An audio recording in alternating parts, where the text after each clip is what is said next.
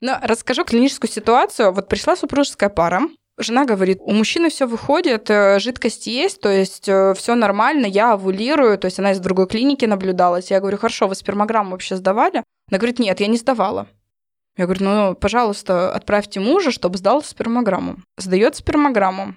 Значит, ничего, ни одного сперматозоида не находят. То, что выходило у мужчины, это простатический сок. То есть, по сути, это а имитация. По так же, типа, да? Все точно так угу. же. Они планировали беременность больше двух лет. А у мужчины азооспермия, отсутствие сперматозоидов.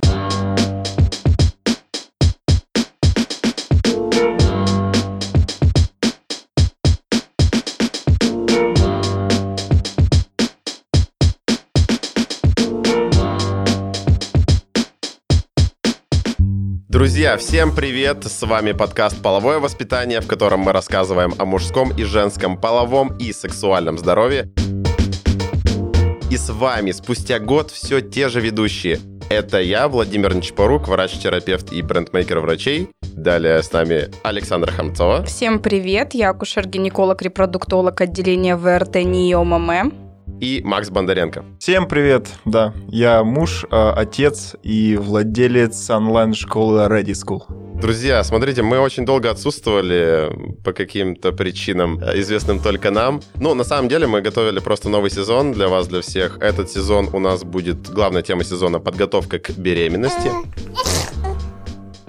Друзья, в новом сезоне у нас э, небольшие изменения, у нас появился новый партнер ну, не половой, а просто партнер. Во втором сезоне мы расскажем, как подготовиться к беременности вместе с нашим партнером Mamate. Это девайсы для планирующих беременность мам и пап. Умный тест на овуляцию Mamate и мужской тест на фертильность ManMate помогут с высокой точностью и в комфортных домашних условиях подойти к процессу планирования зачатия здорового малыша.